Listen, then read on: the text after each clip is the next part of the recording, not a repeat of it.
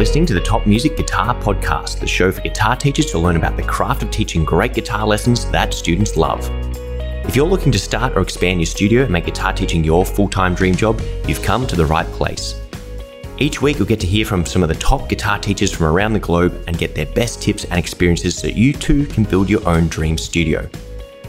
I'm your host, Michael, and I've founded one of the top guitar schools in Australia, written a best selling curriculum, and I mentor guitar teachers. I'm excited to share my expertise with you and the wisdom of all the experts we interview. Make sure to subscribe so you don't miss any future episodes. Let's get into it.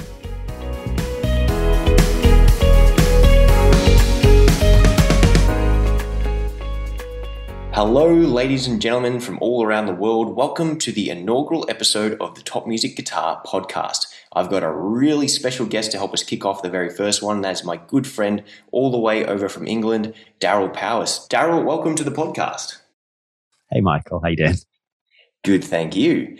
So, um, I met Darryl, I guess maybe five or six years ago at an international guitar teaching event, and he's been a good friend ever since. He's always got his finger on the pulse of modern guitar education techniques and he's been an inspiration to my teaching and has come up with some fantastic ideas. He's the owner of the Guitar Tuition East London School, and he's doing some amazing things with his students over there. So, Darryl, welcome to the podcast. Hi, Michael. Thank you. So, can you give us a brief overview of your story so far and your journey from transitioning as a guitar player in the local London scene, playing in bands, to being a studio owner with a thriving music school? So, I moved to London to be in a band when I was 20 years old. And, you know, we got a, a house together. I kind of, I've been a teacher before I moved to London at someone else's school. And I, I ended up kind of doing a lot more teaching there than I expected at that time. When I was like 18, I was just kind of thrown into lessons and teaching. And I was like, oh, wow, I can, I can kind of do this. Anyway, moved to London, to make it with the band because, you know, it's London and that's where everyone goes to make it. It's like London, LA, you know, those kind of places. But what I discovered when I got to London is you have to pay rent, and that's expensive. And so I got a job, and I found I ended up basically in London. The hours that you work are so insane that it was almost impossible to do any music. Like I couldn't, I barely had time to keep up with the material for a gig, let alone do any practice. And so my playing just started going backwards and I started getting worse. And I ended up, I remember I was sat there one day and I, I was basically, I sold furniture, was the last job I had before I started teaching again. I had a couple jobs when I moved here, which are pretty crazy. Maybe that's a story for another time. But I sold furniture and I was sat there on the phones thinking, I just don't want to do this anymore. It was like 8 a.m. till 10 p.m. And it was during the really busy busy time of year where everyone moves into London. It's like this furniture company where everyone's going to move around. And it's their their promise was next day furniture, right? It was so whatever someone made an order, it was like, oh, it has to be done. So you just end up staying really, really late. And there was no chance for any practice or any gigging. And I was just like, right, I'm handing my notice in. And I don't have a clue how I'm going to make any money. And so I quit. And I had like, I was basically, it had been like a, a year since I've been in London, I think. And I, I had three thousand pounds saved, and I was like, "Oh, this would be fine. I'm gonna." And I didn't know what I was going to do. I was just like, I knew I wanted to do music, and so I was like, "Well, I'll spend. I'm to figure this out." So I I spent six months basically using that thousand pound, that three thousand pounds to uh, watch TV and take part in all sorts of things that didn't make me any money, which were like uh, I I was in music videos, and but I had a great. I was playing in bands again. I was I was playing for some kind of up. I would say up and coming uh, artists at the time. I was like actually being a musician for the first time in ages. I was making some money from it, but it was nowhere near like what I actually needed to pay any rent. It was like just keeping me afloat, and it wasn't until I was about two grand in debt that I was really like, wow, now this is make or break. It's either move in with mum and dad or um, like go back home, which you know, uh, I feel uh, grateful that I had that opportunity, but that really wasn't an option. That was never going to happen. Or it was, okay, I really need to make something of this. And I'd already been teaching a bit at this point, but I decided that I was going to kind of go all in and it was something I was already good at. Like I was, I think I was already a better teacher than I was a session musician or guitar player in bands. And the other thing is there's more of a market for people teaching than there was for session musicians. Like for people being paid as a session musician, there's a lot of competition. It's less people, there's more people who want to take and learn guitar. And so I started teaching more guitar and I started kind of falling in love with the guitar teaching and what the, it allowed me to do. And I really love teaching. On my first experience, both my parents were teachers at different points in their lives. My mom was a teacher for like 40, 50, 50 years, something like that. And then my dad was a teacher later in life. And I never wanted to be a teacher because I saw them working in schools, but I really loved the process of helping people and educating people.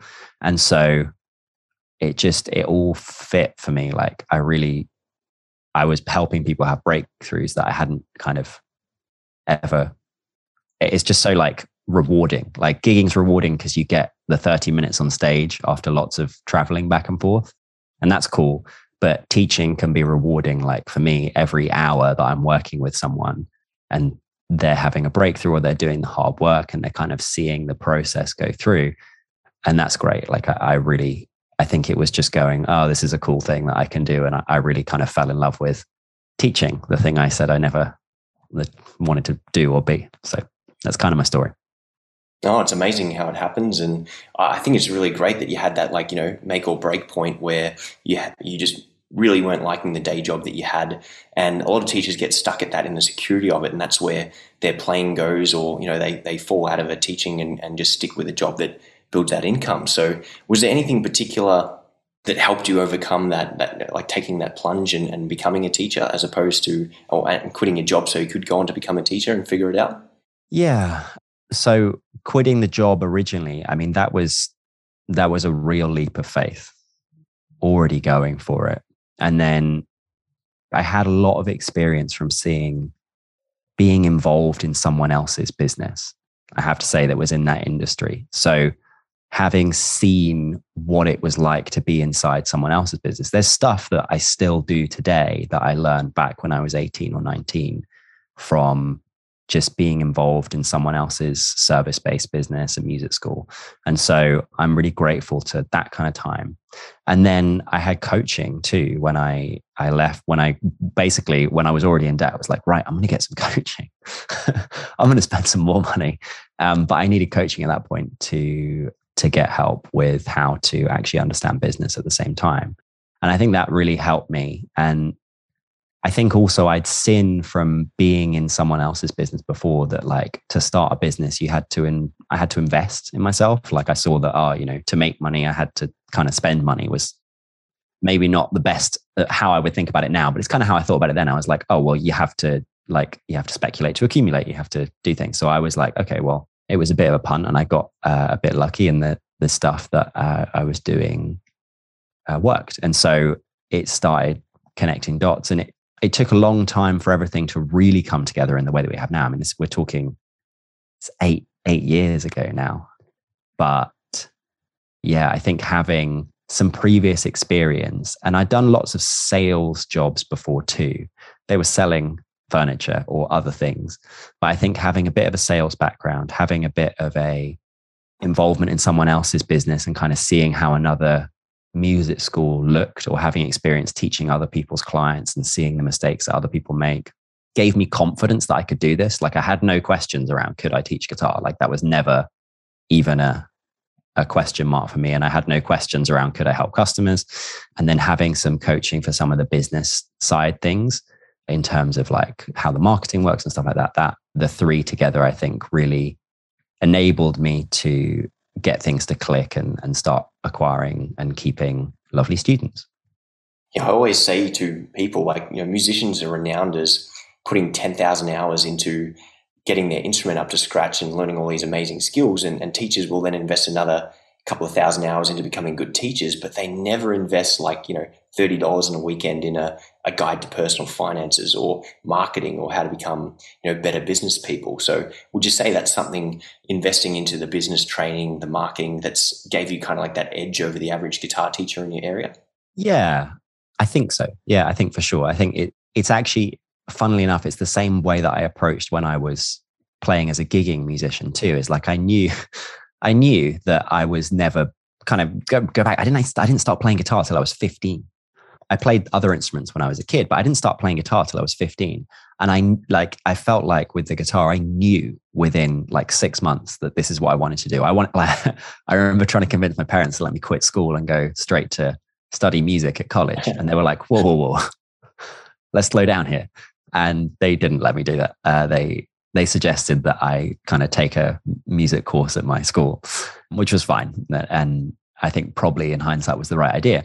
But uh, I was really obsessed with this instrument, but I knew that if I wanted to be a musician or a guitar player, I was never going to be the best at that time. I, like it would take a long time for me to be the best player. I mean, sorry, I could be the, something be- better at other things, but I was never the best player. But what I saw was like whenever I worked with musicians, is I could just be the like if I could be the most organized, the nicest guy in the room, the most uh, prepared with the songs and the material and kind of knowing ev- everything. If I practiced lots and I took everything a bit more seriously than everyone else, I would get more gigs. And, and I became like, I got gigs that I just should never have ended up getting. Like looking back, like I really now, now I'm quite a good guitar player. Like I, I really think I back myself as a player a lot more than back then. But then I, I was a kid who really, I did not play very well, but I would learn songs really, really well. And I, I would turn up to these um, gigs for musicians where I remember this uh, this lovely girl who's um, gone on to do really well. What got me the gig was I was the only guitar players. She's like she'd auditioned all these guitar players who were like really good guitar players, and she was um, from a music uni. But what they'd all done was gone and listened to her songs, kind of had taken chord charts down, and then they'd completely changed her songs. I was the only person who turned up having done both. I had my versions and then I'd learned, wrote exactly all of the guitar parts from her thing. And she was just like, oh, it's you because you learned all the songs perfectly. And I was like, yeah, of course. Well, I, why would I assume that I can do it better than the artist? I think I took that same approach to business or, or thinking about the teaching of the business, where it's not like you have to learn all, all the parts equally. So you have the teaching part of it, but you only get to teach people if you have students coming in. And so you have to learn the business part of it. And so you have to invest in learning that part of it. And if you can just be a little bit more diligent than the other people's options that they have then you'll be a good teacher and, and actually really it isn't even about your local competition or competition around the world it's just about doing a really good job with good people and, it, and if you can do a good job and learn what that means and do good marketing and learn what that means because it's enough to say, oh, this is good marketing, and everyone has an idea of what they think good business is. A bit like the X Factor, where everyone kind of has an opinion on what a good singer is and what a good musician is, but you know, like people don't really know.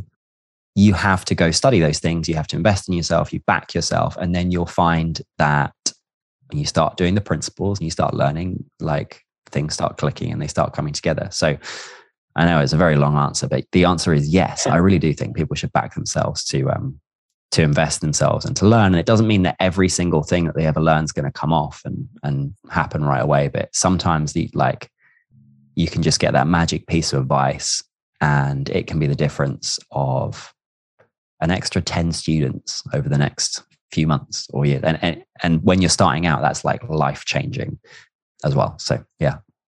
That's it. And just to add on to what you said there, like the momentum you get from, you know, getting a little bit further ahead, it's like that positive feedback loop. Once you get a little bit further ahead, you get 10 more students, and then teaching those 10 students feeds into your experience. And then you grow and you become better. And then that creates more momentum, more hype around you. And it just keeps on getting better and better. And, you know, you hopefully become unstoppable. and then, yeah, whatever it is you put your mind to, you just get the advantage of all the knowledge you've accumulated.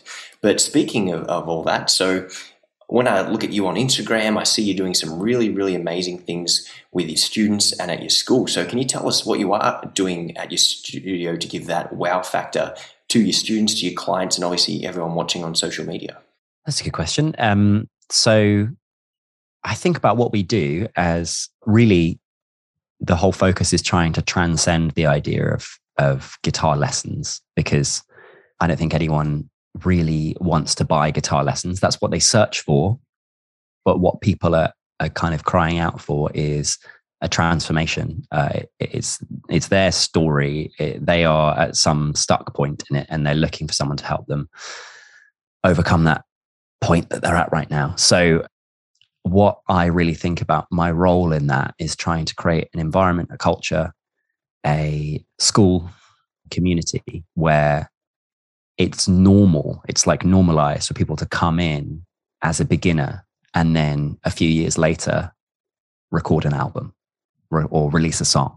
And it's hap- like last year we had like six students release songs, and these are not like average songs.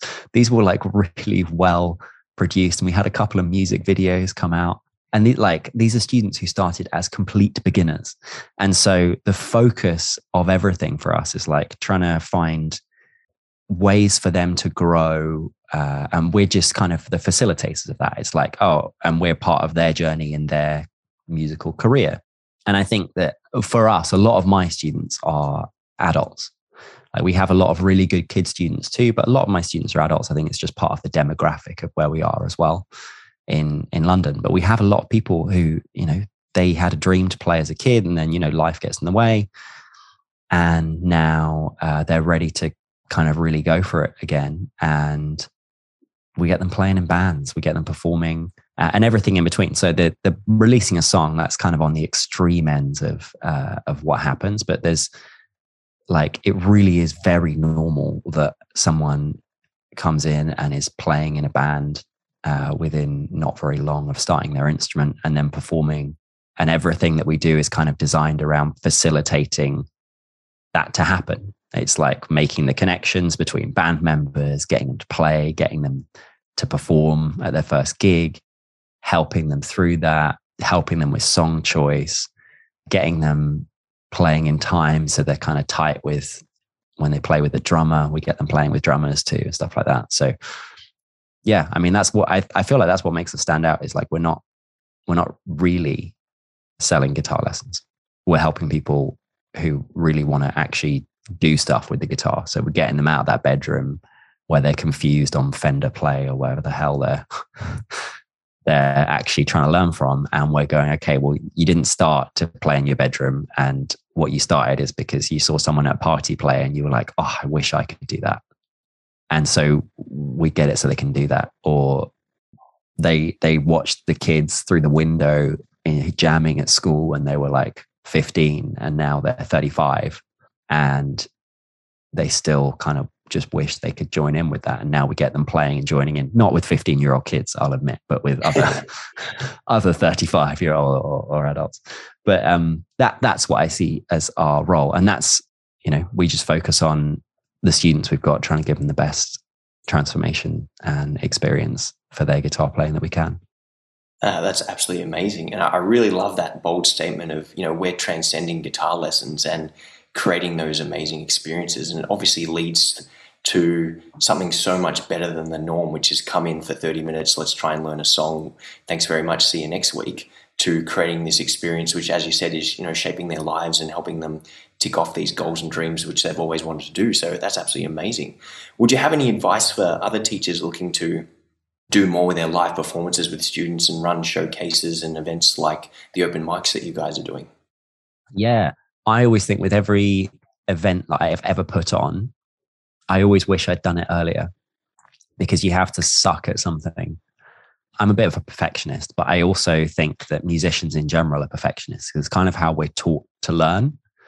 We're taught that, oh, you have to nail things. And I remember whenever you do a gig as a musician, it's like every wrong note most of the time uh, you feel it really hard. Or if you've ever done graded exams or exams for music and you've received like a marking of your performance, pretty demoralizing sometimes. Or it, or it can not be. But if even if it isn't demoralizing and you got a great mark too, then that means that you you kind of went for perfection on everything. And I'm not convinced of the healthiness of that in music uh, as a culture. And that's one thing. But in business, especially, and in your own learning just as a, a whole thing and, and that's the hard thing about this is obviously business is learning um, and it's you that has to learn the important thing that has to happen is you have to gather data by learning. So I always think like if you're if you feel like you're even on the cusp of being able to do one of those events or something, just do it. And that's the thing for me is like we what I found was whenever you start it, it's going to be kind of not very good for a while. And then it builds up with as you learn how to do it and how that event looks. So I remember, I think our first ever open mic had eight people uh, show up. And uh, like, I mean, eight people. And I think a few of those performed. And then I was like, okay, what we can do now, guys? So we, uh, we jammed. And that was like one of our big, big ones and and then now we've i mean we've had events we had like 150 people show up and 25 30 performers come for an open mic where it's like i don't know who's coming and i'm just taking a list at the beginning going like right well, we've got three hours so we better get started and um, they sometimes overrun and then now i'm also doing these kind of uh, more evening ones this is a new development so this is where i'm doing something which is i'm learning again so we've always done though for years. I think five years now. I've done the Saturday ones, and that's where they get really busy. It's a weekend one where families come, and it's really kind of cool. And but now I've started doing these weekday evening ones, which are more regular. They're they're every month, and at that. I mean, it's sometimes it's quiet. We did one in Jan, and I was like, "Wow, this is really quiet." And I, I filled the space, so I'm I'm playing. If there aren't enough performance because it's three hours of things. So it's a gig for me too. But uh, that's one of those things where it's like we've done three of those, four of them, and I'm just learning again. So I go, I, I tend to commit. If I think something's worth doing, I will tend, and I want to learn to do it, I will tend to commit for a minimum of two years to myself for doing it. If I th- if I don't think it's worth doing, then I won't make that kind of commitment. But in this case, I go like, oh, I want a gig. I think this is a cool thing that students are going to get used to and use, and we'll get more people coming to. Uh, but we've had basically, we've had a couple times where the whole room has been full of students wanting to watch, but only like three or four performers. So I'm ending up doing like an hour and a half of playing myself, which is great practice for me as well, um, and just an opportunity to connect with students, and and also we invite prospects down to come uh, to come hang out and meet me and see what we're all about and meet our students and stuff. So uh, it all sounds amazing. And you know, just pulling out the fact that you said when you want to give something a go and you believe in it, you actually commit two years to trying to implement it or make it happen or learn as much as you can. I think a lot of people can really learn from that because so many people give up way too early on the process. And if we as teachers are upset when our students quit after a very short amount of time, which we deem isn't long enough for them to have developed a reasonable amount of skill, then we too need to model the behavior that we want them to show by, you know, committing to whatever it is. So I think that's something all the listeners can learn from there, Darryl. And obviously it sounds like you've got this awesome community around your school, like 150 people come to an open mic night is that's just like I don't think I've ever been to such a big open mic night. They're always in these like dingy little pubs with, you know, like 30 people there and half the audience is just everyone's girlfriend or wife. So to get that many people is absolutely amazing. So yeah, how important is building a sense of community around your school and, and what have you done to facilitate that on top of what you've already mentioned with just having these gigs? That's a good question. I think the community is is so important because it's like the feeling that everyone gets when they come into the school. It's the vibe. It's more than just this the the teachers and the staff. The community is like like obviously your marketing can it, it tells people like is this good and they get to make an assessment decision. But when people kind of start or they come in, that community is the do I want to stay? Is this something I identify and do I want to be part of? And so I I I think that I mean this is why I have a, a lot of thoughts about I absolutely think competition exists in in the world between industries, and I do think obviously there's. I think it's so elastic in terms of like how you don't have to worry about your competition because all you have to do is focus on being you and being the best you that you can, and your school being the best school that it can, and you will attract people who are like that. I think that it, basically anything you can um, do to build that community is so important. And the people that are going to be in that community, uh, I think my clients, uh, some of them become like my best best friends. Honestly, like we had, uh, we have some clients have been with us for a few years. We have them around for dinner, and there are a lot of those students when they the new ones come in they're like looking around talking to other people in that community and so anything you can do to build that community vibe is um, is so helpful one of the things that i got when i had my first job at someone else's music school was like it was like day one my job was like it was mad my job was doing everything at the time but it was so stressful but it was basically taking all payments which were every five or 10 sessions or something and had to be done by cash or card. There were half an hour lessons. So it was like every half an hour taking those payments, making teas for every single person that came into the room. And also there was two floors of retail that I was running at the same time and dealing with often if a teacher hadn't shown up for lessons, I'd end up taking their day of schedule and and genuinely trying to do those things at once. So sometimes I'd be trying to teach a lesson and sell a guitar upstairs at the same time which was insane. But the thing that was like highest priority of all of those in their minds was the making teas for parents and customers. That was the most important thing of all.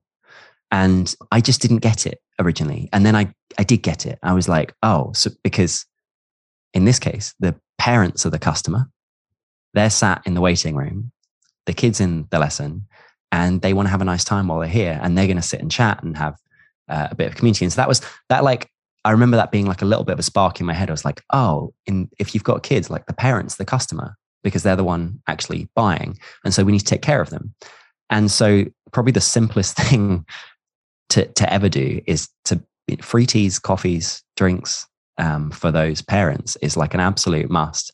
And then making it like a thing where you, you know, everyone goes out and has a coffee between lessons or we we like we hang out and we have a chat and we have a tea. And i know that's very british where it's like everyone bonds over hot drinks in this country but you got to find some way like you need those water cooler this is a water cooler moment a thing in australia? Water cooler moments like in the office where everyone goes to the water cooler and they're like chatting about something from their but you need those like interactions between yourself and customers and you need to like your i mean you need to like your customers frankly if you don't then that's a problem but you, yeah, you need those like chatty, hey, how you doing, hanging out type things. I think that that builds community more than probably anything else. And then the other thing is is events. Like you need events where people are coming along to hang out and not just take a guitar lesson. Whether that's a jam session, whether that's we used to do a board game night pre-COVID. Like we used to do a once a month or once every few months we do a board game night. And um, it's not everyone that comes, but there's a whole bunch of people that come and they're like,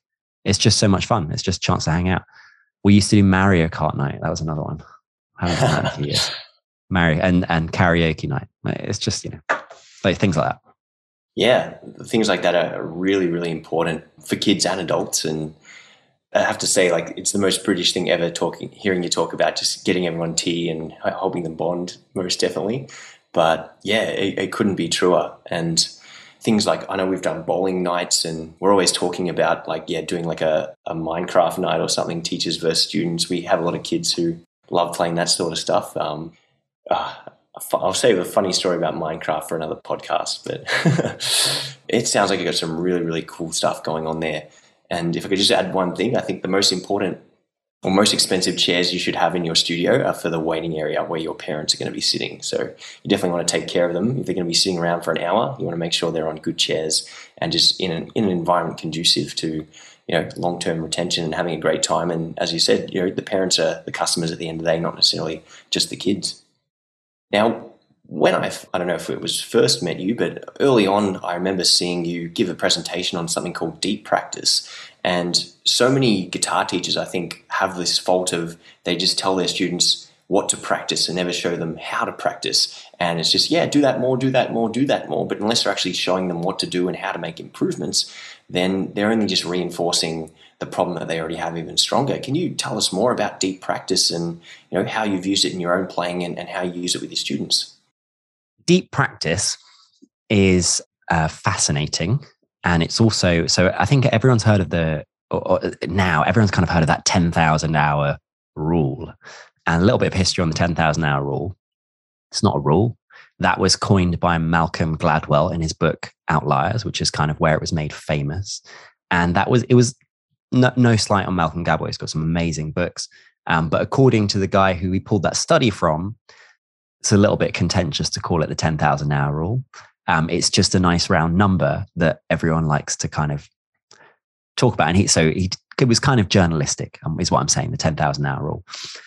But what's interesting about it is it's made it famous. And the guy who did that study called Anders Ericsson is the person who actually studied all these musicians and kind of looked at and basically the thing was it, he he plucked out that you know on average really really high level people who go on to be master musicians had i think by the age of 21 done 10,000 hours but the contention is by the age of 18 they'd done something like 6,000 hours or 7,000 hours i mean he's like why didn't you choose that number um or and then the important point is they never stop. It's not like 10,000 hours and done. And that's kind of the way that it's always been used is, wow, how am I going to get my 10,000 hours?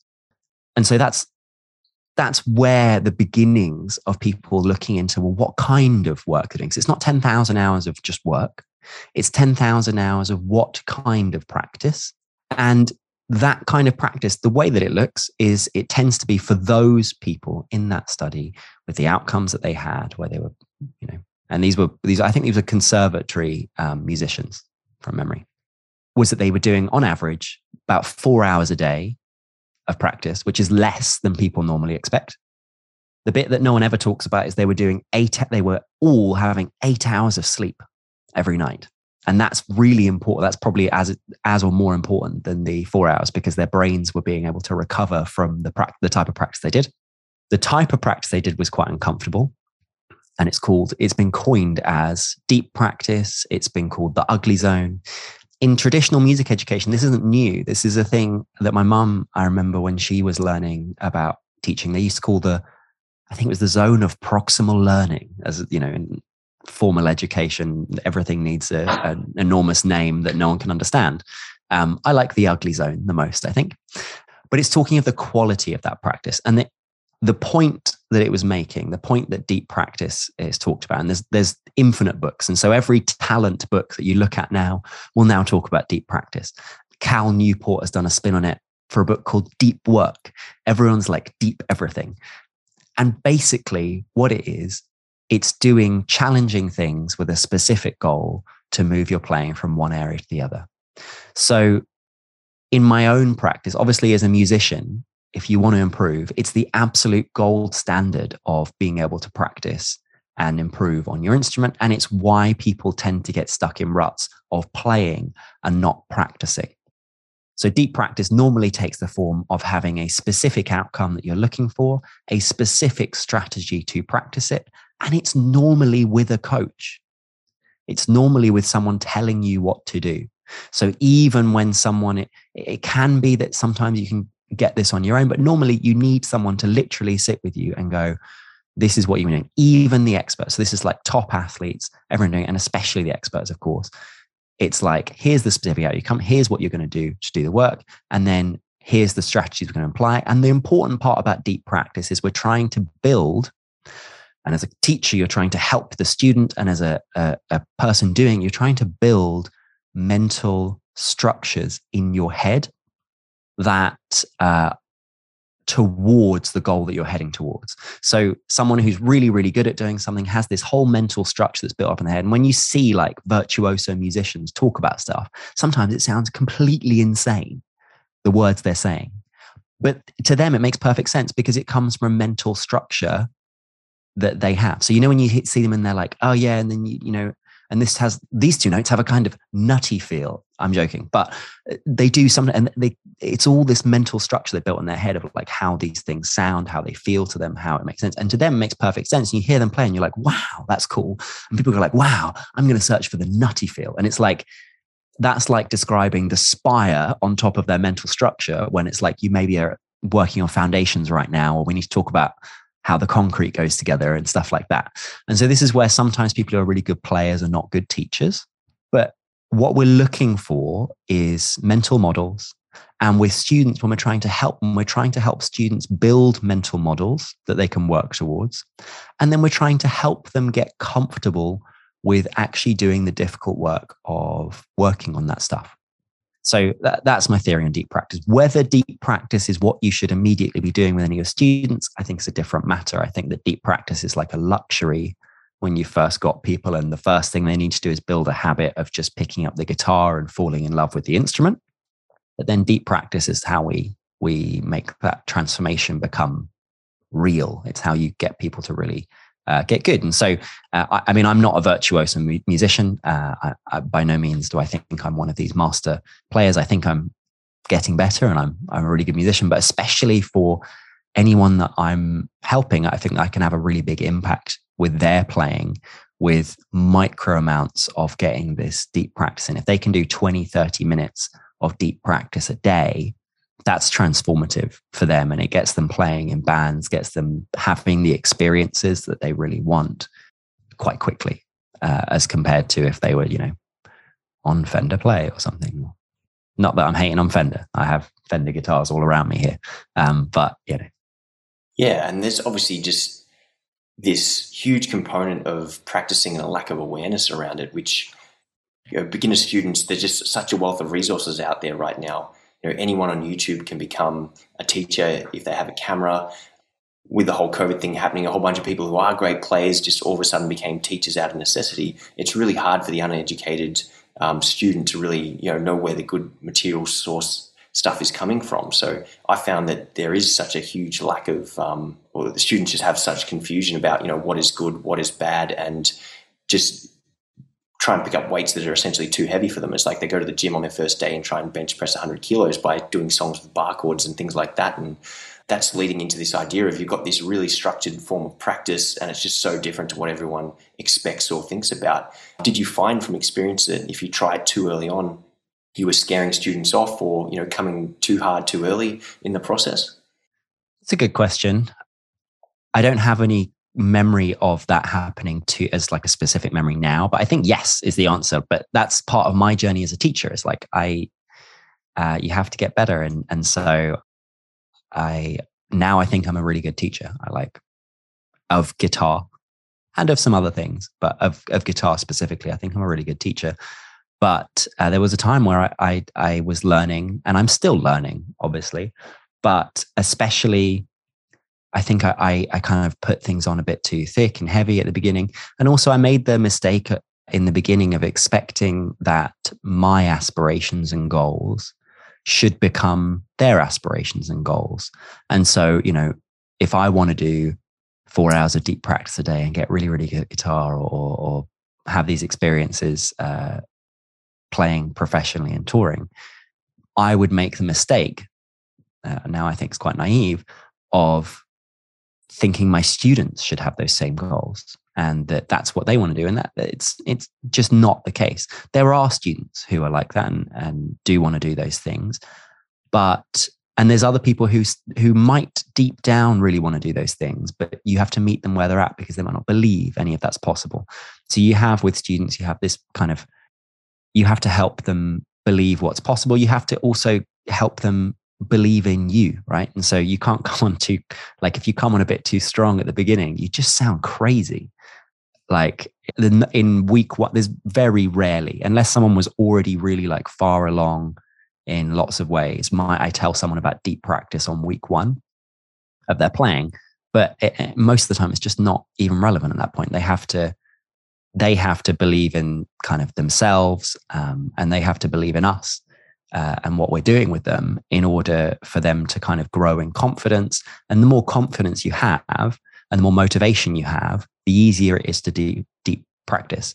The thing about hard things is that in order to do hard things regularly, your motivation and ability have to be quite high. So in the beginning, if they don't have a lot of ability, we, we shouldn't really be forcing them to do that much deep practice because we're trying to just get them to to get into the process and fall in love with the instrument like uh, like the rest of us have. So yeah, there's some really great points you you brought up. Something I noticed, you know, in my own early days of teaching was I'd learn all these really cool ideas and you know explore deep practice and similar concepts and that was like the coolest thing in the world to me. But you tell your students, yeah, four hours of practice, and you know they'd run the other way. They just wasn't realistic for them. And it's having that realization that yeah, not everyone is here to become a shred lord, or not everyone wants to become a virtuoso. Some people just want to sit around the campfire and play acoustic songs. So matching your approach with each individual student so it helps them get to their goal, not necessarily your goal for them, is was an important realization for me to come to and something that since correcting and knowing when to put your foot down on the accelerator with certain students and when to take the scenic route rather than the fast lane has been really, really important for my retention and the enjoyment of our students. But segueing on to another topic, um, which I'd heard you talk about previously as well, and probably slightly related to deep practice, is this idea of visualization, something that we often hear with sports uh, and high level athletes. How has that come into your practice and, and use with students and musicians? I'm so passionate about visualization. I think it's like the shortcut for everything.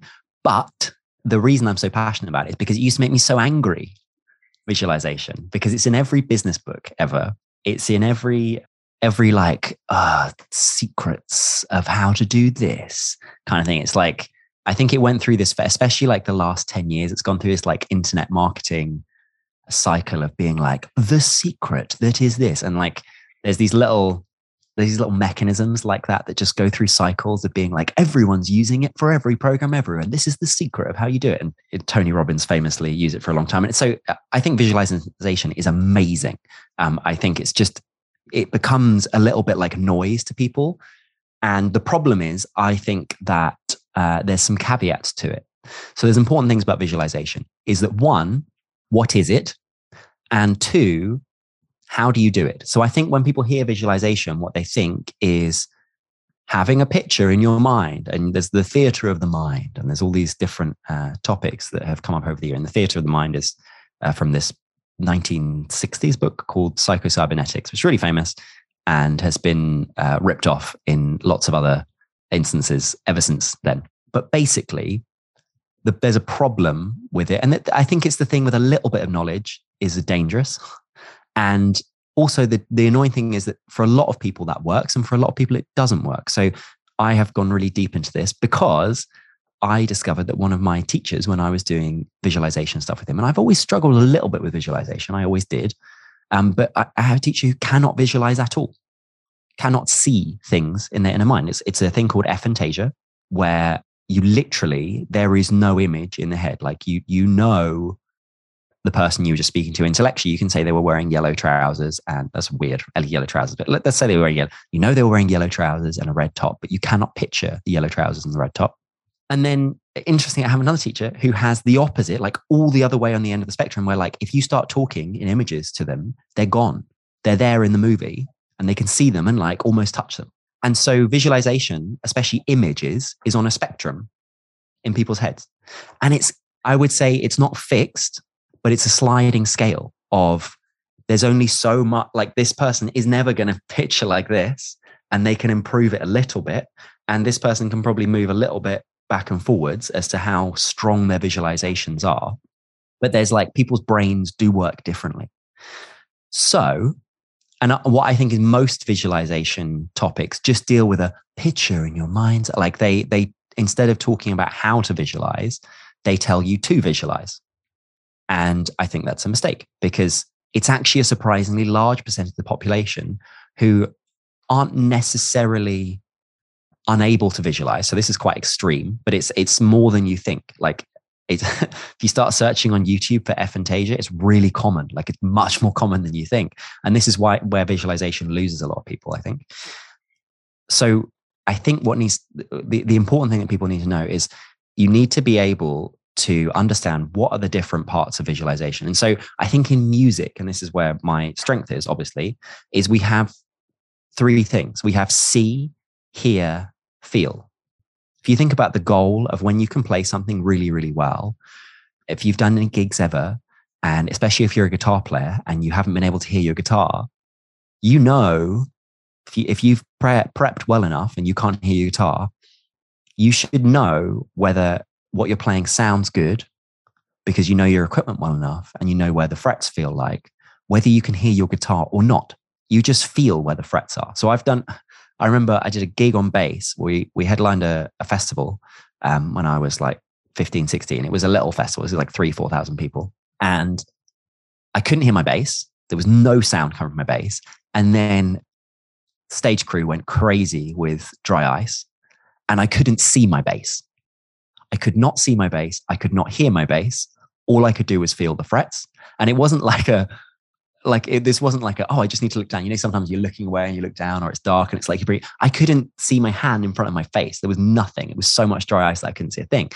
And so you have to be able to feel what it's like. So that's the end goal is like being able to do things. And I think a good analogy for what the end of visualization, the goal we're kind of looking for with music is if you've ever been to the circus and you've seen a tightrope walker walking at like 100 meters up, they're walking along that tightrope and they're so relaxed, they're smiling.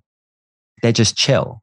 They could have a conversation with you while they're doing it because it's so automatic and they know exactly where everything feels like. And I feel like I'm in music, we don't often practice to that level and we don't expect that it's going to be effortless when we get there because it needs to be effortless. But if you were like, if your life was in your hands up 100 meters, that that is how you would practice.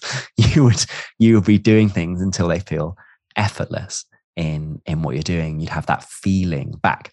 So I always think taking people through those three things is the important thing. So, can we move people from see to hear only and know whether it's correct when they're working in visualization? So, an example of how this can work. And so, this, this is an exercise I think that kind of works for everyone, regardless of where they are on that spectrum. And I call it play. It's like one for one visualize play. And so, whatever the exercise you're working on is, normally if you're working on something where it's complex, it should be a loop of no more than four or five seconds for us to really uh, be able to be working on it and working stuff out. And you do one visualize, one play. And that visualize, remember, is it's a complex, men- it's like a mental structure of what it looks like, what it sounds like, and what it feels like. And so, for the people who are not able to do what it looks like in their head, they can do what it sounds like normally. Otherwise, they probably wouldn't be doing music. And they can certainly do what it feels like. So it's not like because someone can't visualize that it's very unlikely they wouldn't be able to imagine feelings and stuff like of course they have feelings. I mean that would be very strange. And so knowing that we're taking it through those three things you begin to get people really doing it. And so it'll be like they'll play beginners it's like okay we're going to play three chords or your four chords or your two chords that you're working on. And you're going to play through them once.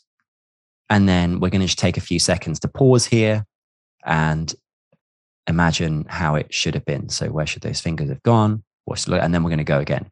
And so it's like one for one, back to back with the visualization. And I find that loop works amazing well. Like, I find people having breakthroughs in five minutes that they haven't done in the last like 10 sessions. It's just getting people to a point where they're willing to do that because it seems insane. And the the only challenge with it is, is you never know whether someone's doing it correctly. You never know whether someone's really visualizing or whether they're just pausing for a few seconds. The only control you have as a teacher is going, well, you're going to stop for five seconds between every one. And I'm never going to know. But you could just sit there and humor me, or you could do the visualization. The truth is, either way, you're getting better because either way, you're now going in cold to each round, which is a higher quality of practice because when we just do these endless loops of practicing, we're not really getting good at doing the thing that first time well and relaxed. We're just going in, uh, we're, we're getting good at doing a loop. And so it, I think the one for one type way of practicing visualize, play, visualize, play is the best thing to reach every single person with visualization in music that I I've ever done. And I I didn't get this one from anywhere. It's kind of an amalgamation of a bunch of things, but I, I, um, I'm now calling it the Darryl Powis method now, not really. But uh, basically, I, I think it really works well and it really helps a lot of people. So, wow, there's like totally amazing stuff there for all the listeners to uh, to go and explore. Uh, would you have any recommendations for like books or, or resources for anyone that does want to follow up on this visualization thing? Uh, yeah, sure. So the Talent Code is a great book. My dad gave me the talent code, weirdly enough, just uh, uh, was like, oh, I read this a while ago and gave it to me. And I, I was like, yeah, yeah, whatever, dad. And um, I was like, oh, this is insane. And then um, there's there's a kind of a recent book that was written by Anders Ericsson, the guy who did the study, which is called Peak, which I think is awesome. a really fantastic book. And it's nice to, like, he's been kind of described by everyone else, all these people writing the books. And it's so cool to like have a book where the guy who did the study is actually talking about it and talking about the, the things that it. It's like a phenomenal book. And then another really good one that's really old. It's a little bit different and it doesn't talk about it's nothing to do with deep practice, but it's it's like a famous old one and it's called Effortless Mastery by Kenny Werner. And that's like a classic. It came out in 1996 and it's kind of uh, aimed towards jazz musicians a bit, but it's um it's wicked. It's like the example of the tightrope walker comes comes from that book, and he uses this great example of how your your instrument should be like as simple as using a fork to eat with. Like if a famous person walks in while you're eating dinner, you don't drop your fork. But if a famous person walks in while you were playing a guitar solo, like would you mess up that guitar solo or would you play differently and be thinking about them? And it's like well probably yeah. So i think that's a really good it's kind of pre pre the studies so pre myelin area which is the the kind of science backing this deep practice stuff. So i would say almost effortless mastery is sort of a juxtaposition against it but i don't i, I don't think they're contradictory. I think they're just uh, written at different times and there's great things to learn from each of those books. So Fantastic. So anyone listening can check out those books there. Darryl, we are coming to the end of our time here. I just wanted to, you know, talk about some of the other things that you're doing. So I noticed you've got a new YouTube channel and you've been sort of transitioning into the online space. What kind of sets your channel apart that you're, you know, you're working on and putting that to the world there? Well, so I, I've started the YouTube channel. Uh, I have been uh, working on my Darryl Powis YouTube channel, which really what I'm doing is I'm I'm putting myself out there as a teacher specifically of fretboard knowledge. So one of the things that I'm really passionate about and really good at because it was an obsession for me because I think it annoyed me is visualization. And so fretboard visualization is like my thing. I struggled with knowing my guitar fretboard really well and for a long time. Like when I was doing those gigs, the reason uh, the reason I would learn everyone's songs so well and the reason I spend so much time practicing is because I did not know my notes on the guitar at all. And so I was doing everything by ear, by working out by ear, by listening, slowing things down, and then learning things rote. And it meant that I had to know things really well because obviously, like when you're doing a gig, the difference between is the next chord on fret three or fret four, that's not a very easy question to answer in the moment unless you know the song really really well. But is it a c or a c sharp coming next? Well that's dramatically different based on the key you're in. And so when i when i got into visualizing i went i went deep with visualization. And it's one of the big things that i do for my students now. Like the big transformation that i have is i realized this is really common for a lot of guitar players. We learn songs we get good at songs we want to jam songs and so my big passion is fretboard visualization. It's being able to understand that fretboard and picture it when you're playing the guitar. Because I always learned theory on the piano for all my like I understood piano, I understood music theory. I could I passed music theory exams many times as a kid. I could read music, but that didn't make me a better guitar player. And so probably my most passionate thing is being able to do think on guitar, imagine guitar, see, hear, feel guitar, as you're doing it and have it really kind of resonate through understanding chord structures and any theory like that. And so, my big thing for my YouTube channel is I want to teach people how to do that and kind of impart that same knowledge that I have done with my students and I've done for myself and help other people to to have that same transformation experience.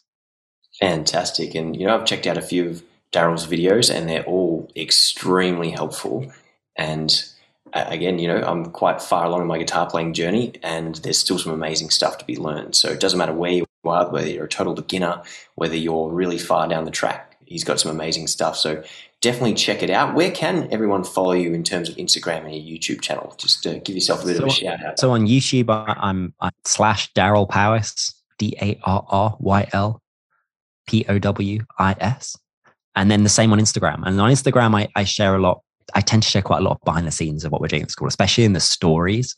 So my Instagram channel, the pictures are, you know, I update that every now and then. But in the stories, I tend to show what we're doing behind the scenes and picture events and stuff. So if you're interested in seeing that stuff, then uh, follow me on there and, and say hi. Yeah. Send me a message and say hi. I listen to you on here and all that stuff. Fantastic. So, Darryl, I've got one final question for you before we wrap it up here today. If you could in, impart one final piece of wisdom upon the guitarists and music teachers listening to this, what would that be? Keep going. You'll get better. I, I really think if it's worth doing, it's uh, it's worth backing yourself to do and get better over the long period. And so it gets easier. I remember times freaking out about what I was going to teach or spending all day planning lessons, trying to work it out. And you just, you will learn, you will get better. Remember times where we struggled for money, we were struggling to get students in. I remember we once had, we had times where we went from having like 20 people contact us the month to having two people contact us the next month and all these nightmares. And so really the only thing that will help you in the long term is sticking at it because um, that's the big thing about when you hear the stats of businesses failing you hear like i can't remember i never remember what they are because i always think they're really negative but it's like you know uh, one in five make it past x many years and then of those that make it only one in 10 prevail or something. And what you've got to remember is a lot of that is one people just giving up. To, eh, it's i mean it's it's not it's sometimes it's people were over leverage themselves or they, they did silly things but a lot of the time it's just people throwing the towel in because they can't be bothered to back themselves anymore. And so this is a great great thing to do because you're you're getting to do something with music which is awesome but also just accept that it's going to be over the long term and if you back yourself over the long term there's a space for you there's a space for you in the industry uh, you just you just have to keep working hard and keep doing it. So good luck. Ladies and gentlemen, there's some fantastic there, fantastic advice there from Darryl. Darryl, thank you so much for joining us for this episode of the Top Music Guitar podcast. You've shared some amazing wisdom and some amazing insights into your teaching, and you've got just such a wealth of knowledge. So thank you for joining us, and you know we'll look forward until next time, whenever that is. Thanks, Michael. All right. Thank you, guys. Have a great time wherever you are in the world. And we'll see you in the next episode of the Top Music Guitar Podcast. Thanks for listening.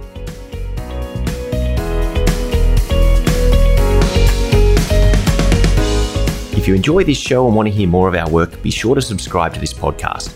For links and resources mentioned in this episode, including a free ebook on how to find more guitar students, visit us at www.topmusic.co slash guitar or check out the show notes. And lastly, thanks again for listening and we'll see you in the next episode.